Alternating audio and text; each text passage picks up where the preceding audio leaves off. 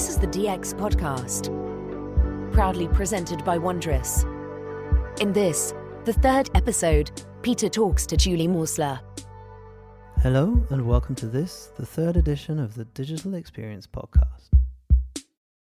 In today's episode, we talk with Julie Morsler. Julie, hi.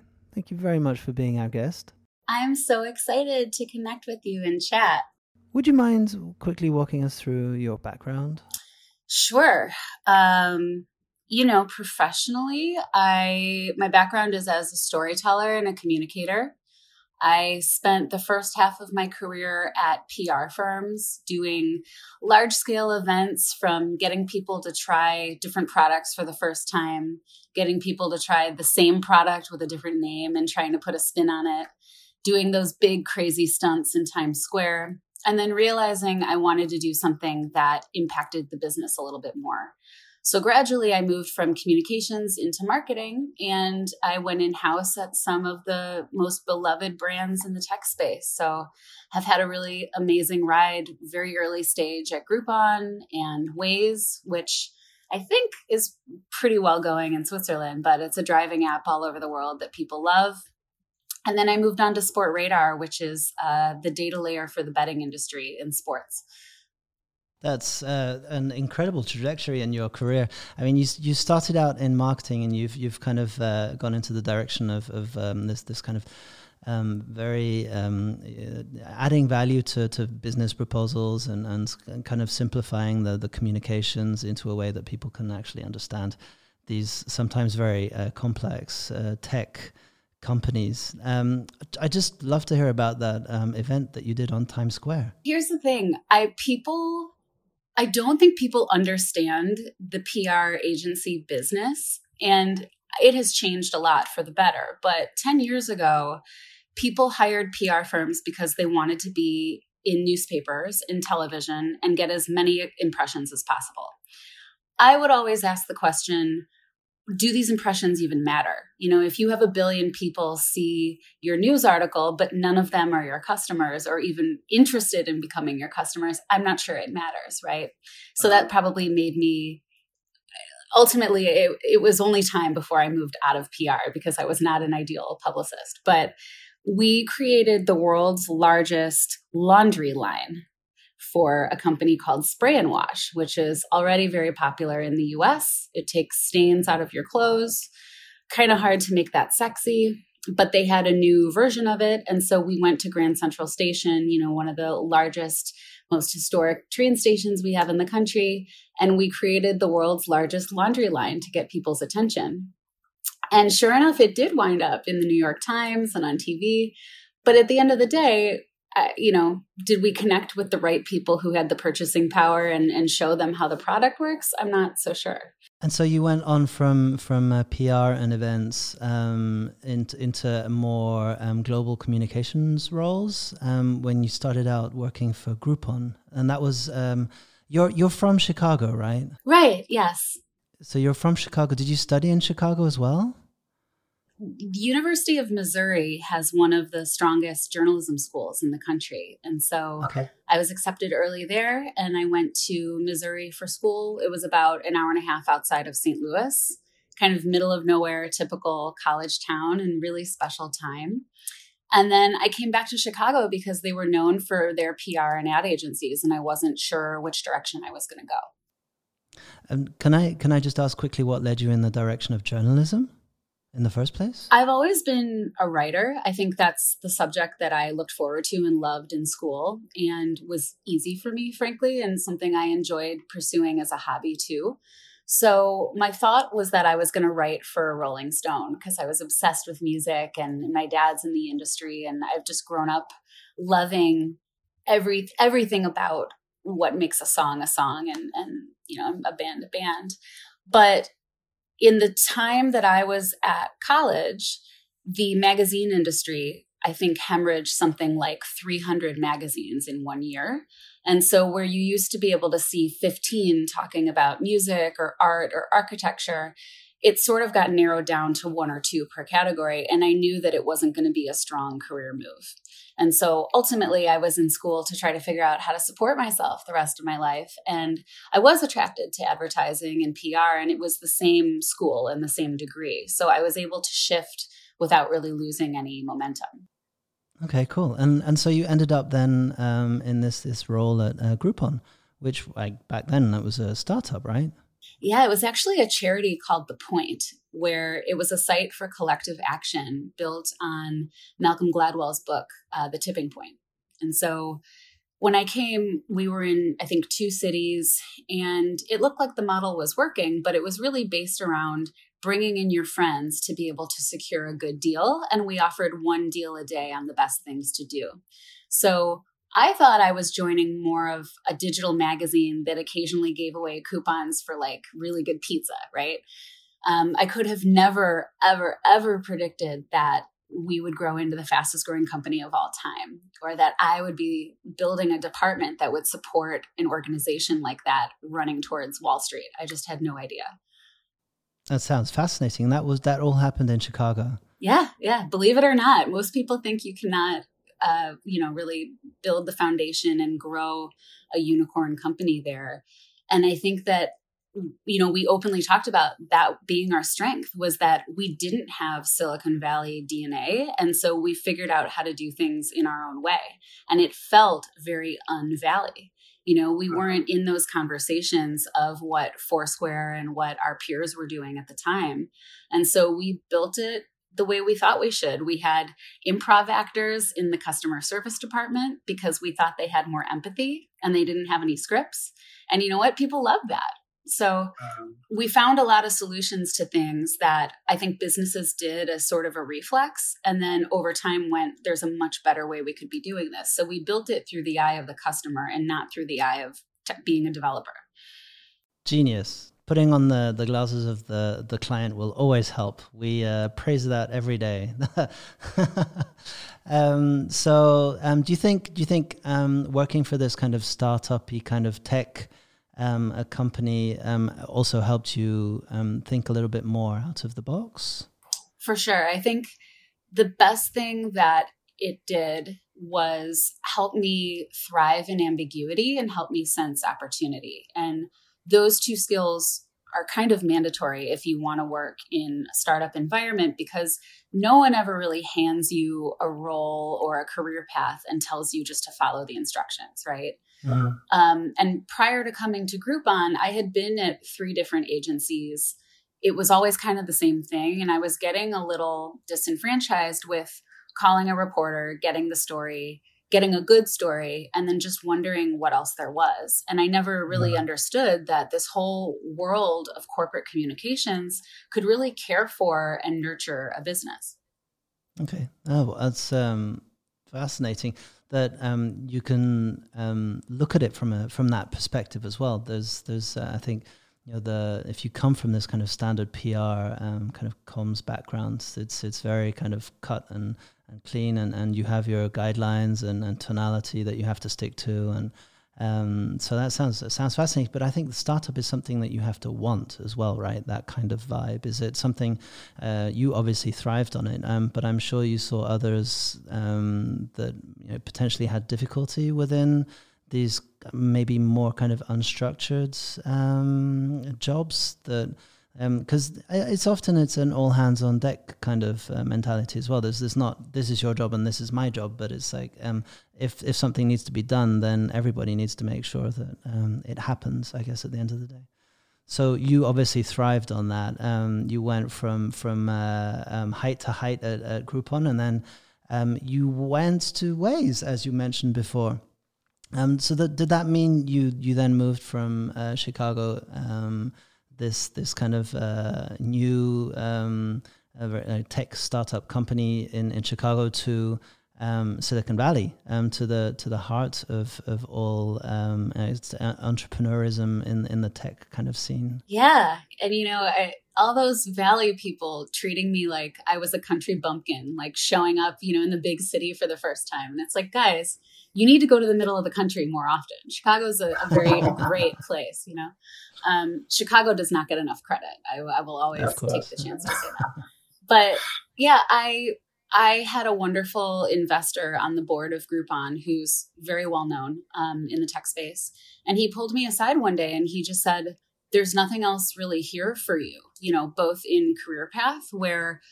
I was running global comms. There, I couldn't go anywhere higher, right? Um, I wanted to learn, and he knew that, but there weren't any other tech companies in Chicago that were sort of at the same growth stage or would have afforded me an opportunity to expand my skill set. And so he said, if you really want to see what it's like to work in this industry and just expose yourself to more people who are subject matter experts, it would be worth it for you to spend time in San Francisco. And was he right? He was very right. um, I only I only lasted in San Francisco about a year because I think for for personal and, and social reasons, it just wasn't the place for me. It actually felt very small, um, but I, it was important for me to understand how developers think and how we structure companies, and even just going to things like hackathons and getting closer to journalists in the space.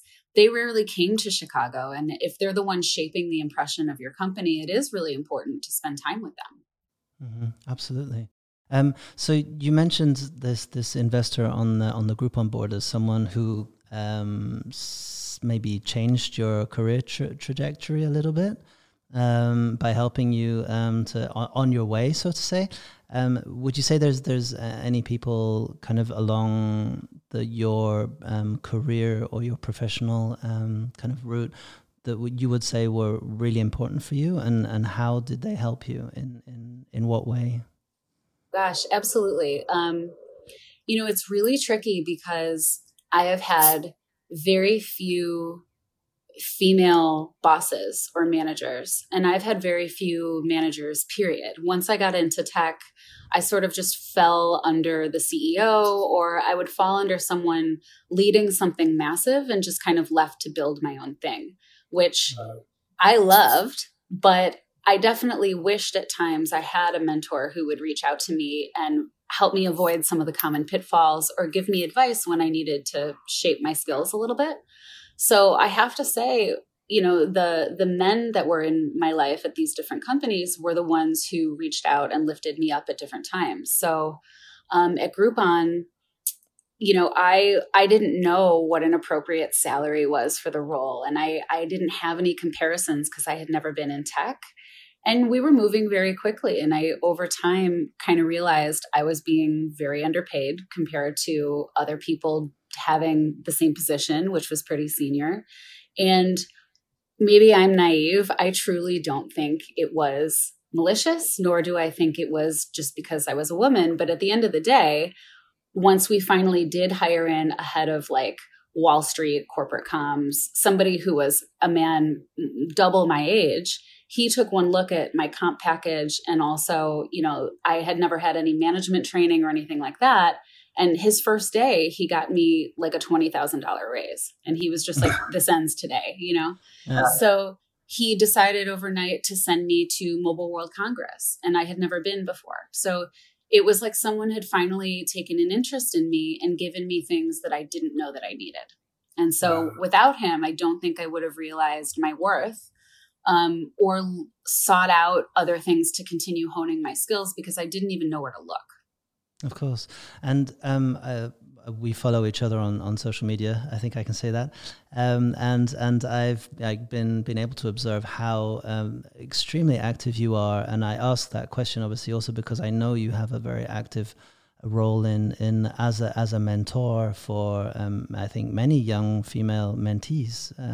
Do you want to go into that quickly? Your your motivation is clear, um, but um, how how do you see an effect um, that it has? Um, and of course you do, um, because otherwise you wouldn't put that kind of effort into it. But um, but uh, obviously you've you've noticed yourself a lack in, in, in female role models and, and people that can mentor young females with clear career goals. Um, did you want to say anything about that quickly? Sure. I, I just think that as human beings, I want to be a good human and I want to try to serve the people that I, I surround myself with and, and I want to try to leave the place a little better than I found it, whatever the place mm-hmm. might be.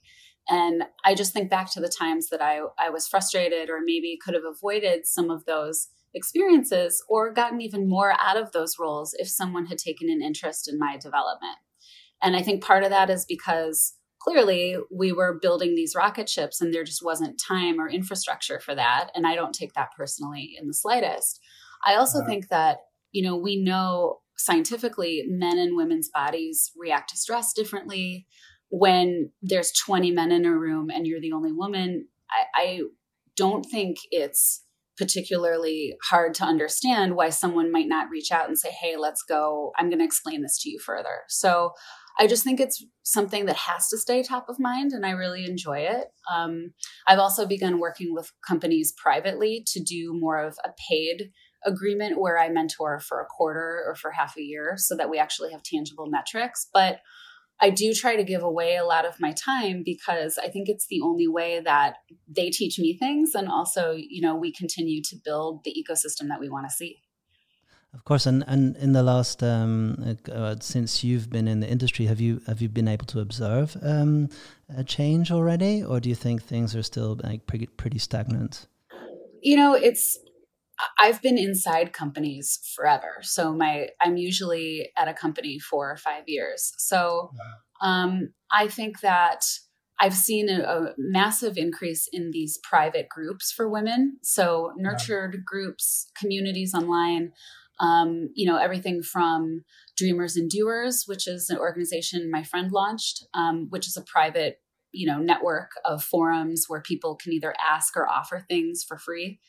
And the wealth of information and the amount of one-on-one connection that is offered with nothing expected in return simply look i've been there and i think i could figure this out pretty quickly if i hopped on a call with you what do we need other people for you know what do we don't have to pay a vendor if you can just pass along this information and so mm-hmm. i've seen people find a partner build a company get their customer pipeline up all from this one organization you know uh-huh. and there's a lot of of businesses popping up like that where the contribution is minimal compared to what you get back and i think that's kind of the way that we will be moving forward because no one built those systems for us previously. Okay, cool. Wow. Um, and so, so from that role in in um, in in San Francisco, you moved also within Waze to um, to New York. Is that right? And was that during the time that Waze was um, bought by Google? Sure. So I was probably employee five or six in the U.S., but there was another 50 people in Israel who were primarily in tech.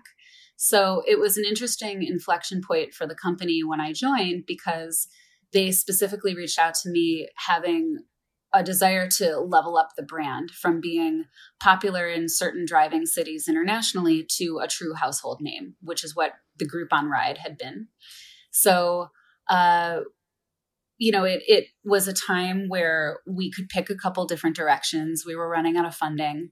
Waze had never really raised much. I, I want to say it was maybe 15 million, but don't quote me on that. It, either way, it was not significant compared to what a lot of consumer apps raise before they have an exit. So Google bought us maybe two months after I joined. Okay. that, yeah, it was not the ride I, I thought. And in fact, I was so upset that you know that my time at a startup was coming to an end and i had bet on them and i'd left my family at groupon.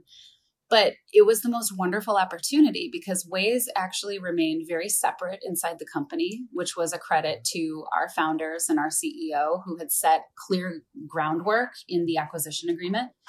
And we had so much still to do. So you know rather than making a split decision on what i thought the role was going to be I got to manage the brand up against Google Maps, which is really kind of exciting when you know that you're starting out as number two.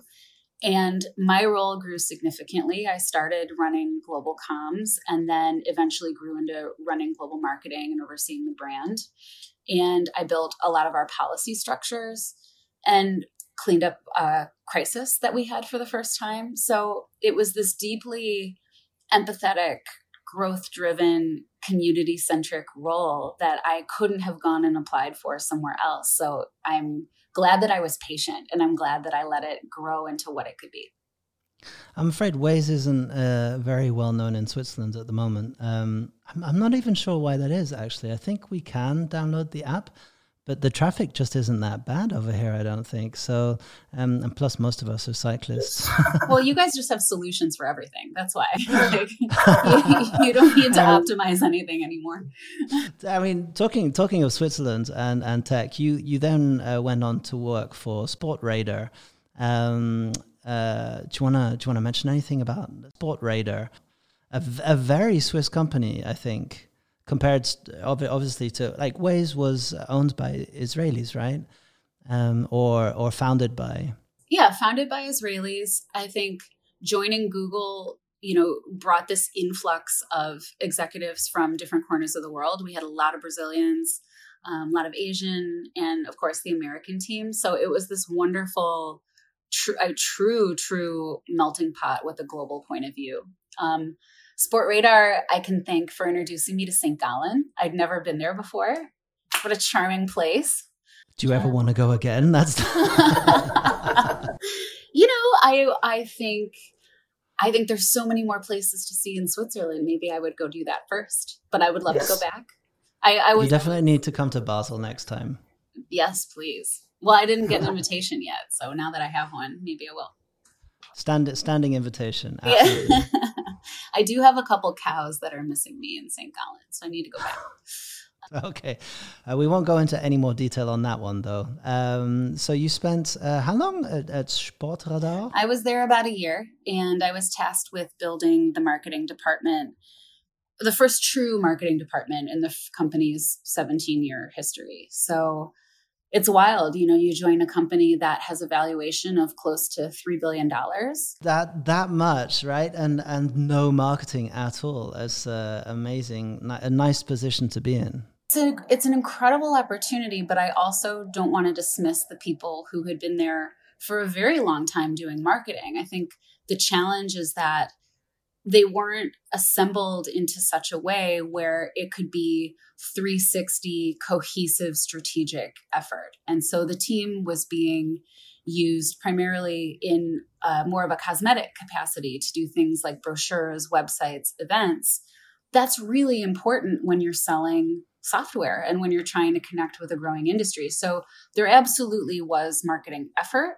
What there wasn't was a global effort that was driven by narrative. And so trying to marry design with brand with PR was something that the company had not explored yet because they were just exploding through growth in the 10 years before that.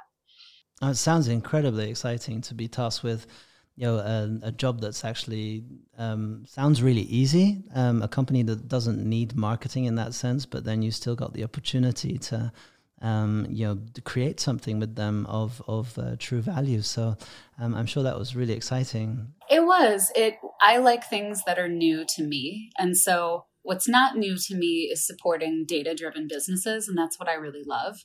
Um, but getting you know this this really quick education on the betting industry, which is becoming more and more important in the U.S., seeing what people have been doing for the last decade overseas and how to bring in those best practices was cool.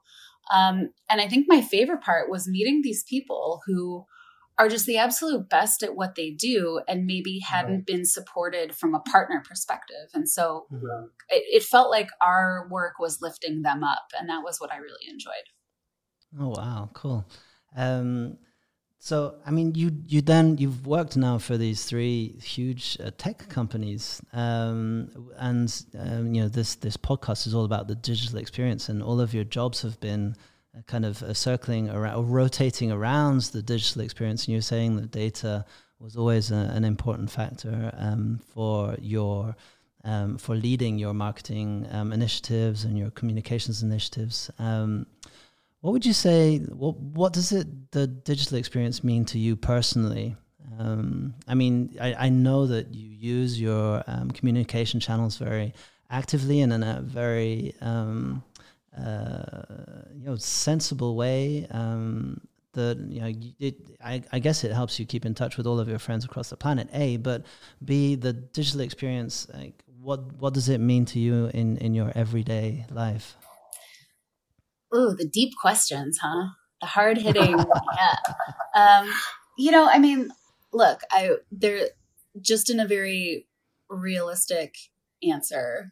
The digital experience is how we connect with the world, both tangible and intangible, right? So the operating systems we have and the things that help us work more efficiently and produce businesses and, and outcomes for what we want that's all digital operations and digital infrastructure. So, you know, I think about my parents who are in their mid 70s and their need to learn how to use the latest iOS. And my dad is adamant that every time it comes out, he knows how to use it before I do. And the reason is he doesn't want to be left behind. You know, so whether you like it or not, this is the operating system for our world. It's a digital one. And I want to be able to help companies develop that through an empathetic lens. So I think that's kind of my mission overall, combined with my passion for tech. Um, you know, in terms of how I use it, it's definitely changed in the time of COVID, in that I think it's amped up a little bit. Um, I, I do I have been fortunate to meet amazing people all over the world. And, you know, I mean, you and I met at South by Southwest. And, you know, if you meet someone and you're not going to pursue something romantic and you're not working together, what does that look like in the middle, especially if they live in another country? You know, maybe it's not necessarily appropriate to call them on the phone once a week to stay in touch because you don't have anything to say, or maybe it's not respectful to their relationships, whatever it might be. But there's something there, and I don't want to lose those connections because people are wonderful and I, I want to have as many of them as possible in my life. And so I think COVID has only brought that to the surface when we realize how much we need this human connection. Absolutely. I mean, one of my questions also was going to be like, how, how do you stay so inspired? But it sounds like the digital experience kind of keeps you inspired as well. Yeah, you know, I I'm also not someone who enjoys spending the day on my phone and I realize actually my mood and my happiness and my motivation go down when I've been sitting scrolling Twitter or Instagram and I don't think that you know, I'm not a jealous person and I don't think that it has anything to do with what I'm ingesting. I think it's just biologically, we are not supposed to be staring at screens all day long. So I sort of try to keep in mind what I'm using these tools for and I get in and get out, right? I might get 30 minutes of going across my platforms and saying hi to my people and responding to email. And then especially as as I've focused on my health as I get older, I do try to spend more time outside even you know put pick up a book and put down my digital devices because I don't want to be that person. mm-hmm. Absolutely. Oh wow! Thank you for those insights. Uh, it was, it's been really great um, speaking to you. Um, and uh, I can't wait till I can ask you the same questions. um, thank thank you so much for being our guest. Um,